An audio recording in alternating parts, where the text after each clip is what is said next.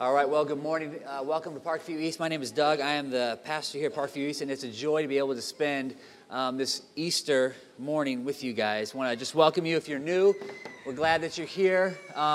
This isn't your usual Sunday at Parkview East for a couple of reasons, right? Jeremy mentioned we got lots of kids in the service, and that's awesome. We love that. The other thing that's going to be a little unusual is I'm going to go a little shorter than I normally do, all right? I know. Just come back next week, all right? Lots of words I could say next week, but we're going to try to keep it short this morning. But really, it's my joy to be able to open up Scripture this morning and to be able to proclaim the message, which is the center and the source of our Christian hope.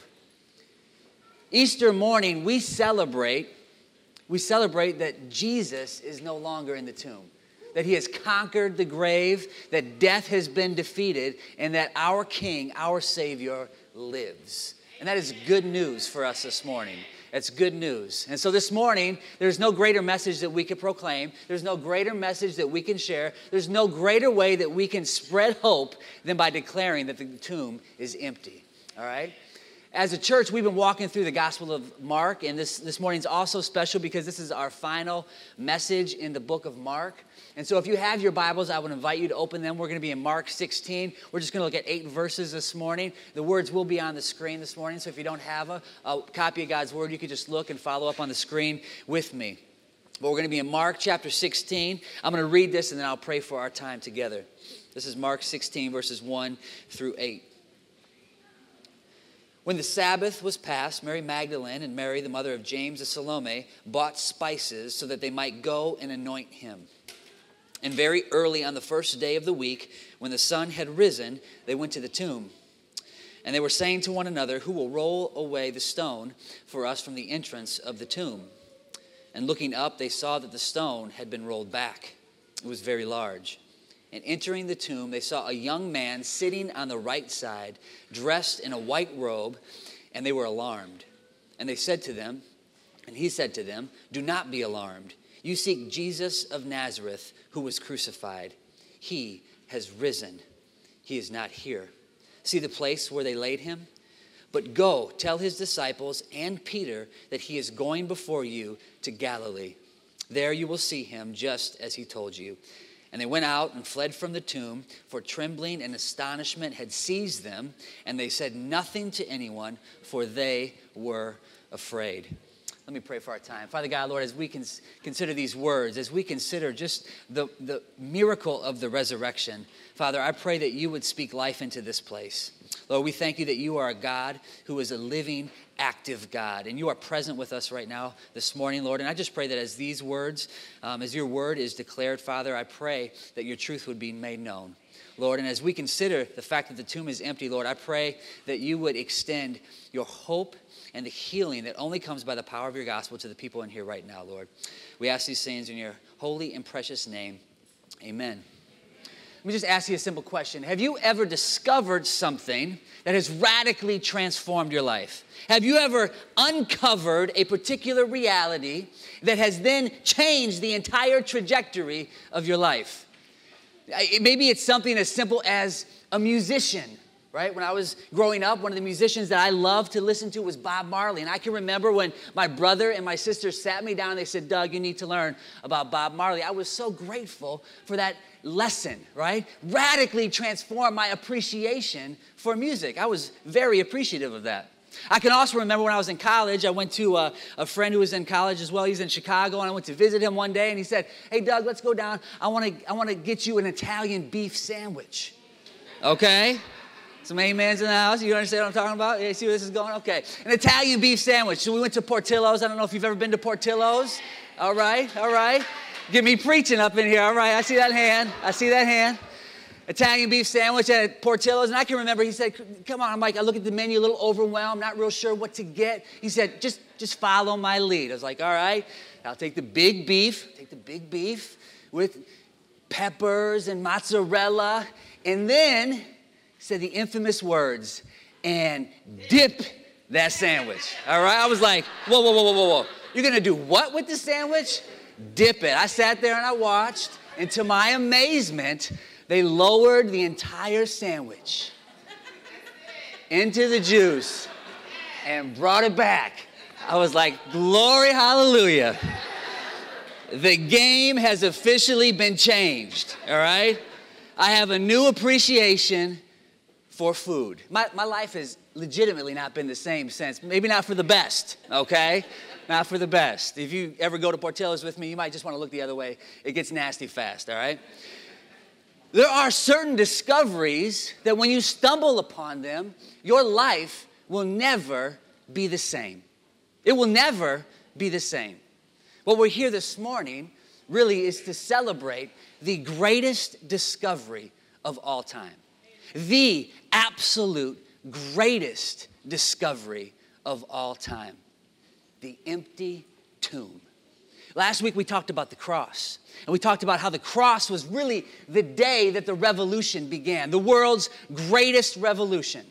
The cross was the day that that revolution began, and if that's true, then the resurrection is the first visible sign that this revolution is for real, that this revolution is legitimate. If you remember, the cross was the way that the Roman world dealt with revolutionaries, would-be insurrectionists. They hung them up on the cross. What's different about this revolution is that the cross would be the beginning of the revolution, not the end. It would be the beginning, and the resurrection is the first visible sign that this revolution is for real. The first sign. This morning, I've got just a simple point. One simple point we're going to look at this morning. Well, it's a big point. It's got three smaller points, all right? The big point this morning is that the discovery of the empty tomb demands a response from you. The discovery of the empty tomb. What Mary and Mary discovered that first Easter morning demands a response from you. So as we just kind of walk through the text real quick, what we'll see is that the resurrection is first discovered. Then we'll see that the resurrection is declared. And finally, we'll see that the resurrection places demands on our life. So first up, the resurrection is discovered. We see this in verses 1-5. Our passage this morning, in typical Markan style, gets directly to the point. It's the shortest. If you read Matthew, Mark, Luke, and John, this is the shortest resurrection story in the Gospels. There's no mention of Jesus appearing to any of the disciples. There are no words that Jesus declares. No missionary mandate that you might see when you're reading the other resurrection stories. This is the shortest of the stories. We're simply told that on the third day, Sunday, and this was Jewish custom. If you know, Jesus was killed on the cross on Friday. Any portion of the day in ancient Jewish world, they would consider as a full day. So that's why if you're doing the math, thinking Friday, Saturday, Sunday, it's not really 3 full days, but in Jewish times, that's how they did it, 3 days. 2 women, 3 days later, they would go out and they would buy spices Saturday night. Then they would go early Sunday morning to the tomb. We know that this is Mary and Mary. They go to the tomb. They've already purchased the spices, and they are going there to tend to the body. It's important to notice that Mary and Mary, upon heading to the tomb, they've invested in spices. They've got a plan for how they're going to spend their time. And when they get to the tomb, they see something that is completely unexpected. Instead, they have seen that the tomb has been rolled away. They expected to encounter a body, right? Other Gospels tell us that as they enter into the tomb, they simply see his grave clothes laying there. His face cloth is neatly folded and sitting on the bench. A remarkable and completely unexpected discovery. Jesus was gone. These women were the first to discover the greatest event of all time. Now, a tomb that was empty. If they had seen Jesus die. They saw what they did to Jesus' body, right? And they knew that Jesus was dead. They knew he was dead. And yet they enter this day into the tomb site. They see the tombstone is rolled away and that his body is not there. And then what would follow is a certain chain of events that would eventually change the entire world. The entire world as we know it. And so as you consider just that fact, that they appeared to the tomb, the stone was rolled away, and the tomb was completely empty, you have to explain it. The events that surrounded this were so remarkable, so amazing, you have to try to explain what happened. Now, historically, there's been four different ways of people explaining what happened. Now, I'm just going to put my cards out on the table. I'm a Christian, right? So I think all, right, shocker, okay? I think these four ways are completely bunk, absurd, not real. But four historical ways that people have thought that have kind of gained traction over the years of what happened that first Easter morning. The first is simply that the ladies went to the wrong tomb. All right, now some of us have gotten lost before, maybe some more than others, all right? But Mary, this explanation simply says they went to the wrong tomb. The tomb was empty because it was the wrong tomb. Well, for this one to just kind of play out, they would have gone to the wrong tomb, and then John and Peter and the other disciples that have visited the tomb, they all must have gone to the wrong tomb as well. That's what the theory says, wrong tomb. Well, just to challenge that a little bit, listen, this is the Roman Empire, the world's greatest, most dominant force. Right? When this revolution would have began to create a little bit of steam, and the Roman world would have seen that, oh my goodness, what is happening? All they would have had to do, if this is what happened, they went to the wrong tomb, all the Roman Empire would have had to do is just go get the body and say, check it out, all right? Your boy's still dead. Go back home. That's all they would have had to say, right? But they couldn't do it. They couldn't present a body. Another theory of what potentially could have happened was that there was some sort of hallucination. Okay, now anybody who's lost somebody and is overcome by grief, this is something that can happen. You can hallucinate. You can see things that aren't actually there. You can think things, a particular view of reality that is actually skewed and off, that's not real and true. They hallucinated, okay? Now, the problem with this theory is that this would have had to been one serious hallucination. We learn in 1 Corinthians 15 that Paul says that Jesus, after he rose from the dead, appeared to some 500 individuals. All right? Now, this was either if it was a hallucination, a tremendous amount of grief, or they stumbled across some wild mushrooms, if you know what I'm talking about. All right? Because this is not your typical hallucination. There is no documentation of a hallucination on this kind of force. This would be huge. Can't be. Theory doesn't work. Next one that picks up some steam is that they mistook Jesus for being dead, and they actually buried him alive, that he wasn't actually dead. Now, people have believed this, all right? They have believed that maybe he was buried accidentally, mistook him for dead, and he was alive, all right? Maybe that's what happened. Historically, we know that this has happened before. There's been people who've actually been buried alive. Right? Now, the problem with this is if you would have saw what they did to Jesus when he was on the cross, if you would have saw how he was flogged, how he was tortured, right? The way you would die, essentially would be loss of blood, or you would die from suffocation. You wouldn't be able to breathe. What his body went through, to then come out of the tomb would be completely, completely ridiculous. And then his disciples, they would have spent all of their time and energy tending to his broken body, not doing the things that they actually did.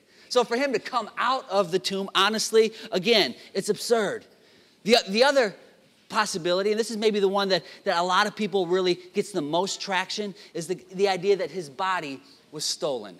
That Jesus' disciples kind of concocted this master plan where they would go in, they would take his body, and they would steal it. And then the revolution would be going, okay? Now, the only problem with this, there's a few problems, but one of the main problems is if you read the Bible and you know who these disciples are, you're giving them way too much credit. All right? Way too much credit. Like when you read the Bible, one of the reasons why we know the Bible is true because there's all sorts of stuff in there that the guys are writing it that if it wasn't true, you wouldn't include that in the Bible because it doesn't make them look that good. These guys, for the most part, like their gift is catching fish. Like that's what most of them can do. Not to knock fishing because that's a great, great thing. But that's like what their best, that's their A game is like fishing. All right? And sometimes they can't even do that. Right? They're not catching any fish. And then to say that these guys go in like some sort of Navy SEAL, like six team, and they're like got this great plan, and they're stealing the body, and they're covering up, they're totally fooling the Roman Empire. You're giving them just a little bit too much credit, all right? Then these guys will go to the grave with this concocted plan of a lie. right? No, they're not. Not one of these disciples recants their story. If they stole the body, then as each one of these guys, we know the Bible tells us and we know from history, will eventually meet the same fate. They will give their life defending this truth, the reality of the resurrection. If it was made up, if it was fake, if they had stolen the body, at some point, one of these dudes would have cracked. They would have. When their life was on the line, when they were isolated on the island of Patmos, John would have said, listen, gig is up, all right? It's right here. At some point, they would have cracked, but they don't. Instead, these men, his followers, give their lives for the reality of the resurrection, okay? It is true. Now, what's so interesting to me about this is the fact that when the ladies discover the empty tomb, the Bible says that the tombstone is rolled away. Now, check it out. Jesus, coming back from the dead, he does not need the tombstone moved away so he can get out, right? In John chapter 20, verse 19, we learn that Jesus eventually, with his resurrection body, just appears in the room where his disciples are. He just shows up. He doesn't open the door, all right? He doesn't crawl through the window, right? He just appears. Jesus does not need the tombstone rolled away so he can get out. He rolls the tombstone away so they can come in. What Jesus does, what God does, is he invites these women to come and see. Are you skeptical of the resurrection? Are you wondering what's happened? This tombstone has moved away is an invitation to come in. Check it out. Poke around and explore. Many people are skeptical, right? Because if this one central thing is wrong, all of Christianity, like we could fold up shop right now. Great voices, take them to the club. You know what I'm saying? Like it's a wrap. We're over. There's no Christianity apart from the resurrection. You got a good dude who reads from a good book. That's what you got, all right? Our entire faith hinges on the reality of the resurrection. Absolutely critical. Don't take my word for it. The tomb is open. Poke around and take a look. Next thing we see is as they enter in verse 6, we see that the resurrection is declared. Upon discovering the open tomb, the women are met by what is described by Mark as a young man sitting on the right side dressed in a white robe. He doesn't specifically say that they encounter an angel, but his language certainly would suggest it, as do the other gospel writers. They say that Luke says that his clothes gleamed like lightning. The angelic being tells them, don't be alarmed. Probably a little late for that one, right? Don't be alarmed. You seek Jesus of Nazareth who was crucified. He has risen. He is not here. The angel's message was simple and clear. He has risen. It's three words in our language. In his language, it was simply one word. He's risen. This simple message is the center and the source of all of our Christian hope, the hope for humanity. Christ has risen. Death has been defeated. The grave, our enemy, has been conquered. In 1 Corinthians 15, Paul says, "For I have delivered to you as of first importance what I also received, that Christ died for our sins in accordance with the Scriptures, that he was buried, that he was raised on the third day in accordance with the Scriptures, and that he appeared to Cephas, then to the 12. Then he appeared to more than 500 brothers at one time, most of whom are still alive, though some have fallen asleep." As Paul points to the center of the resurrection as it plays into our faith, he says, listen, if you're doubting this, go ask somebody. Go ask somebody. You think of right now like a lot of the folks who doubt that the Holocaust actually existed, right? Well, a lot of that skepticism that comes up now, I mean, there's not a lot, but there's some people who doubt it. And part of it is because those who were there, there's fewer and fewer of them around. And so you can start to question, where back in the day, all you had to say is, go talk to him. He was there. He liberated the concentration camps. Like, we know that all of this stuff happened. Go ask a witness.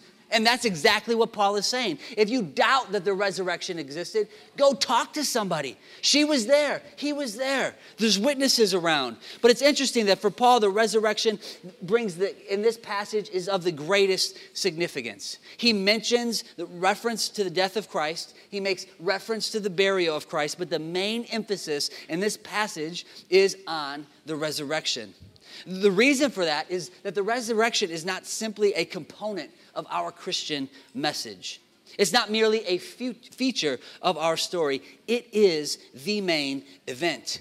It's in fact the greatest event of all time. Jesus himself was the greatest man, and this is the greatest event in his entire life. Listen, if the resurrection, again, if it doesn't exist, we have no point in even being here this morning, all right? So you can't call yourself a Christian. You can't call yourself a Christian and not have the resurrection at the center of your life. It's not just the means by which you come into faith. It's also the means by which you walk out your faith every day. All right? Lastly, we see that the resurrection, it places particular demands on our life. It places particular demands on our life. The announcement of Jesus' resurrection is the basis for action. It places demands on us.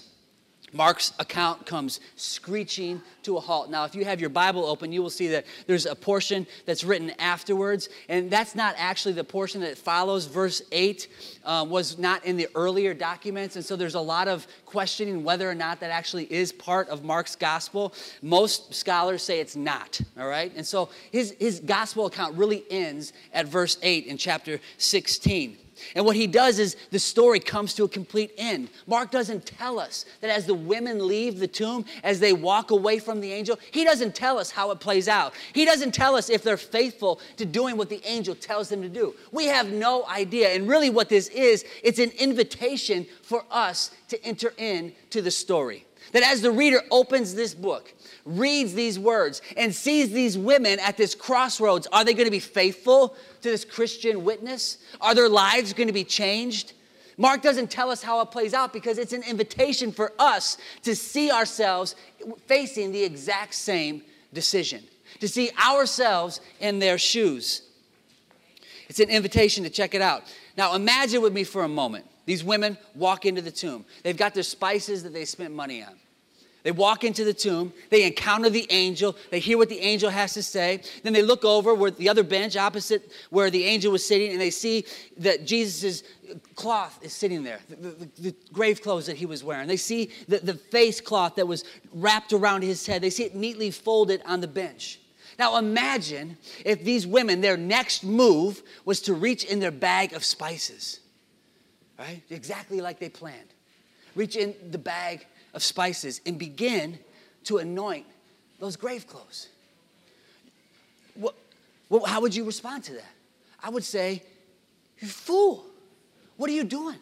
The body is not here, right? Your plans for the day have changed, Mary, all right?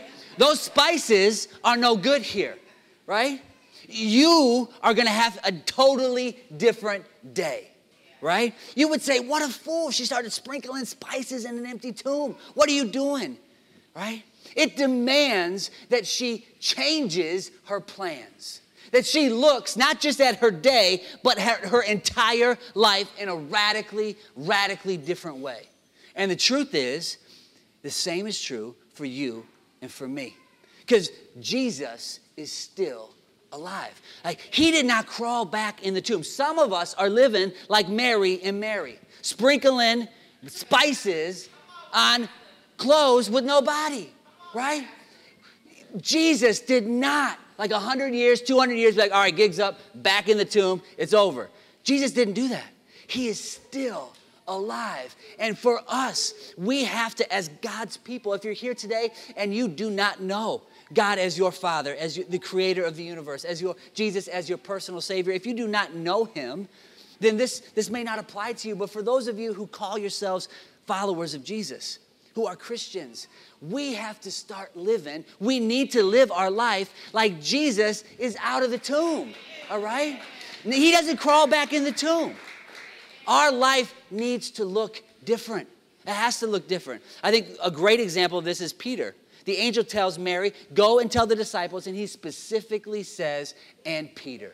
Tell Peter as well. So interesting. Now remember, Mark's writing this story, but it's really Peter's gospel. He's heard the message from Peter. This is really Peter's words that Mark is writing down. And the angel specifically calls out Peter. Now, if all the disciples, that's exactly the one that he should be specifically calling out. Because if you know the story of Peter, right, Peter betrayed. Jesus is on the cross. He's dying. And men are saying, oh, that's your boy right there. Aren't you from Galilee? Aren't you with Jesus? And no. Peter says, no, not me. I don't know Jesus. Who, this guy? No. 3 times, Jesus' right-hand man, when Jesus needed him the most, completely turned his back, abandoned Jesus. Right? At some point in his life when Jesus and Peter were doing ministry, Peter messed up and Jesus looks at Peter and calls him Satan, right? He says, get behind me, Satan. Like, that's a bad day for Peter. It's a bad day if Jesus calls you Satan, right? Things are not good. Jesus calling you Satan. You messed up a little bit, right? Some of us walk in here this morning and you might think that what's going on in your life, where you have come from, maybe mistakes you've made, sin that has devastated maybe you and those around you. You might think, I am beyond that. Well, quite honestly, there's some people in this room that would make your sins look like the JV team, all right? Peter makes all of our sins look like the JV team. He turned his back on the Savior, right? But Jesus says, go and tell Peter that angel tells him, go and tell Peter that the tomb is empty. And it's interesting in Peter's letter, he says this in chapter 1, verse 3. He says, blessed be the God and Father of our Lord Jesus Christ. According to his great mercy, he has caused us to be born again to a living hope through the resurrection of Jesus Christ from the dead. What's awesome about the resurrection, and Peter gets it, is that because Jesus rose from the dead, we now get to join him with that new life. The resurrection wasn't just hope for Jesus, it's hope for us. Now we get to be born again. And it doesn't matter what we bring. So often, many of us try to fix our situation, our sins, on our own strength. The Bible says that's foolishness. That's foolishness, right? Jesus died for those sins. He was raised for your life. The resurrection demands that we step out of death and into life personally. That's good news. It has tremendous personal implications. But the gospel also has really big implications, not just for how we deal with our sin, calling us out of death and into life, but it also has tremendous implications for how we live with those around us. It doesn't just help us deal with our sins. It lights a fire under us and sends us out into action. Out into action. There was an article this week in the Wall Street Journal, and it was a wonderful article. It was called The Easter Effect. I don't know if you saw it, but it's a fantastic article. And in there, the columnist, the guy who wrote it, talks about how just some 275 years after the resurrection, the entire Roman world would radically change. Constantine is at a particular battle in 312, and right before that battle, Constantine's story is that he saw this vision of sort of religious symbols. And as a result, he said, I'm a man of faith. I'm going to come, give my life to the Lord Jesus. And from now on, we're going to stop persecuting Christianity. We're no longer going to say you can't publicly profess your faith. He had a change of heart. He attributed to this sort of vision of these religious symbols. I would suggest it was more just a political strategy. The reason why it was a political strategy is because Constantine, the emperor of Rome, saw that anywhere from 25% to 50% of the Roman Empire had become Christians. In 250 years, this message would spread throughout the Roman Empire. Up to half, historians say, of the Roman Empire at that time considered themselves Christians. They could not squash the revolution. They could not squash it. Now, many historians may look back and say, well, how did this remarkable thing happen? The Roman Empire declaring itself really a Christian empire? How did that happen? Some attribute it to the fact that for the first time throughout history, now women were brought to the center of the story. Where they had been marginalized and persecuted, women were the ones that discovered the tomb. The Bible brought a radical way to affirm the beauty and the worth and the value of what it means to be a woman. In the ancient world, that notion, revolutionary. completely revolutionary. Maybe that's why it was. Now the women are getting on board. Okay, cool. We can do this. Maybe that's what it is. Or maybe it was the fact that the Christians had this particular way of caring for the sick. Right? They would care for the orphan, for the widow, for the sick among them, a place that was plagued by plagues. Like Christians stepped up. They started to care for the sick. They would go to the lepers. It radically revolutionized how people saw. There's many different ways that you could say, well, that's why it spread so fast. That's why it spread so fast. Well, this morning, we're here to celebrate the actual reason why it spread. Because of the resurrection. Because Jesus is no longer in the tomb. Christianity has become the greatest shaping influence in the Western world because Jesus isn't in the tomb. Christianity has spread throughout the world. It brings hope and it brings healing to people who are broken and to people who are hurting only because Jesus isn't in the tomb. We can gather here this morning, sing praises to Jesus. We can lift him high. And the only reason we can do that is because the tomb is empty. He's no longer in the tomb. And so my simple challenge to you this morning, not just to you personally, but to us as a people, is are we living our lives like Jesus is still in the tomb? Are you living your life like Jesus is still in the tomb? If you are, Jesus' invitation this morning is as strong and as clear as it has ever been. Come and see. Step into the tomb. He rolled the stone away. Check it out. Check it out. Maybe you're somebody here who's put your faith and trust in Jesus. You have repented of your sins. And maybe what plagues you isn't necessarily skepticism, but maybe it's apathy. Right? Maybe like you're just living your life like the best way that you measure how you're doing is just by looking at people around you. Right? I don't know if you fall into that trap, but sometimes that's what I do. I think, okay, I'm not such a bad husband because look at how this dude's dropping the ball. I'm not such a bad dad, right? I'm not such a bad dad because look at this guy over here. I'm okay. I'm doing all right. But what Jesus does is he holds himself up. He becomes our standard. Look to Jesus. Maybe it's not skepticism you're dealing with this morning. Maybe it's not apathy, but maybe it's idleness. Maybe you're just idle. Maybe your faith isn't actually walking itself out in action, right? There is a group of people here who struggle with that all the time.